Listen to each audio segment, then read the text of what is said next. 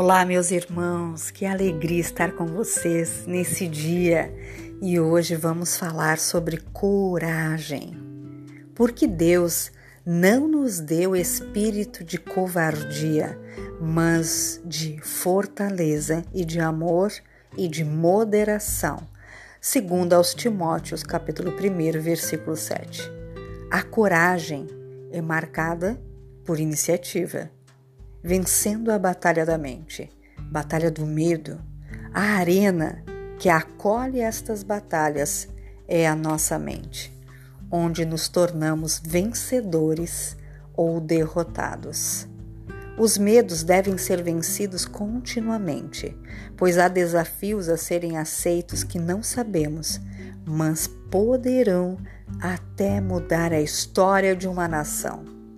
Os desafios são graduais, na medida que se avança, andando às escuras, vencendo etapa por etapa, sem pressa ou alarde, seguindo contínua e gradualmente. A cada desafio, uma batalha interior a ser explorada e vencida. As ameaças mentais são as mais poderosas, enquanto as ameaças reais se resolvem praticamente por si mesmas. Embora a iniciativa seja o marco inicial, é necessário tomar a decisão de transpor, para então entrar nesta primeira etapa, que é guerrear por este espaço ocupado pelo medo. As batalhas sempre serão por territórios, antes totalmente ocupado pelo medo, mentiras e derrotas agora sendo ocupada por verdade, poder e amor. E o segredo para ultrapassar esses muros? Seguir em frente, sem analisar, sem esperar uma justificativa ou uma explicação, apenas confiar. Tudo se resume em confiança naquilo que recebemos do Pai qual o nível da confiança que temos no nosso Pai? Cada fase exige um tipo de esforço diferente que pode doer. Sim. E quando dói, meus irmãos, é o esforço pessoal em não ceder, em permanecer da mesma maneira. A mente humana possui uma expansão em constante alargamento, quase impossível de se verificar as bordas. Por ser assim, delicadamente desenvolvida por nosso Pai, há muito território a ser conquistado. Quantas mentiras criaram raízes e são difíceis de se detectar.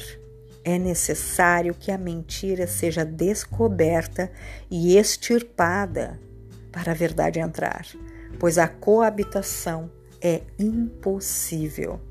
É importante entender que a atitude faz avançar por estes territórios. Se posicionar é parte da vitória também.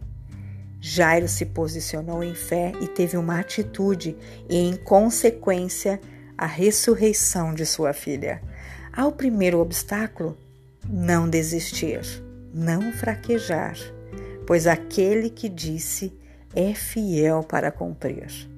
Por esta razão, ser determinada, infligir força necessária com a ajuda de Deus, pois o silêncio dele se restringe somente no momento da decisão. Após isso, ele está à frente de tudo. A coragem, além de confiar, é ter ideia do nosso dever, ou seja, primeiros os nossos territórios são conquistados para o medo e a mentira serem derrotados, destruídos, destronados, para então seguir para o alvo e conquistar outros territórios, libertando e encorajando. A palavra do Senhor diz: sede fortes e corajosos. Deuteronômio 31, 6 pois não há como alcançar a plenitude nele se ainda há territórios ocupados pelo reino das trevas. Reino das trevas? Sim, meus irmãos, a mentira não é de Deus, ele é verdade. Então, se ainda existem mentiras dentro da nossa mente, é este o território que governa.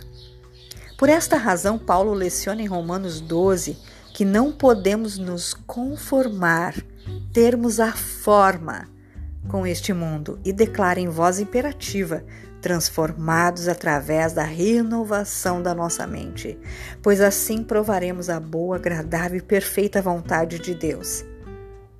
Não são apenas palavras soltas, mas palavras que trazem vida e são armas espirituais para vencermos essas batalhas. Somente com coragem e ousadia, que são confiança e perseverança, podemos desfrutar da promessa de reinarmos em vida. Romanos 5, 17. Amém.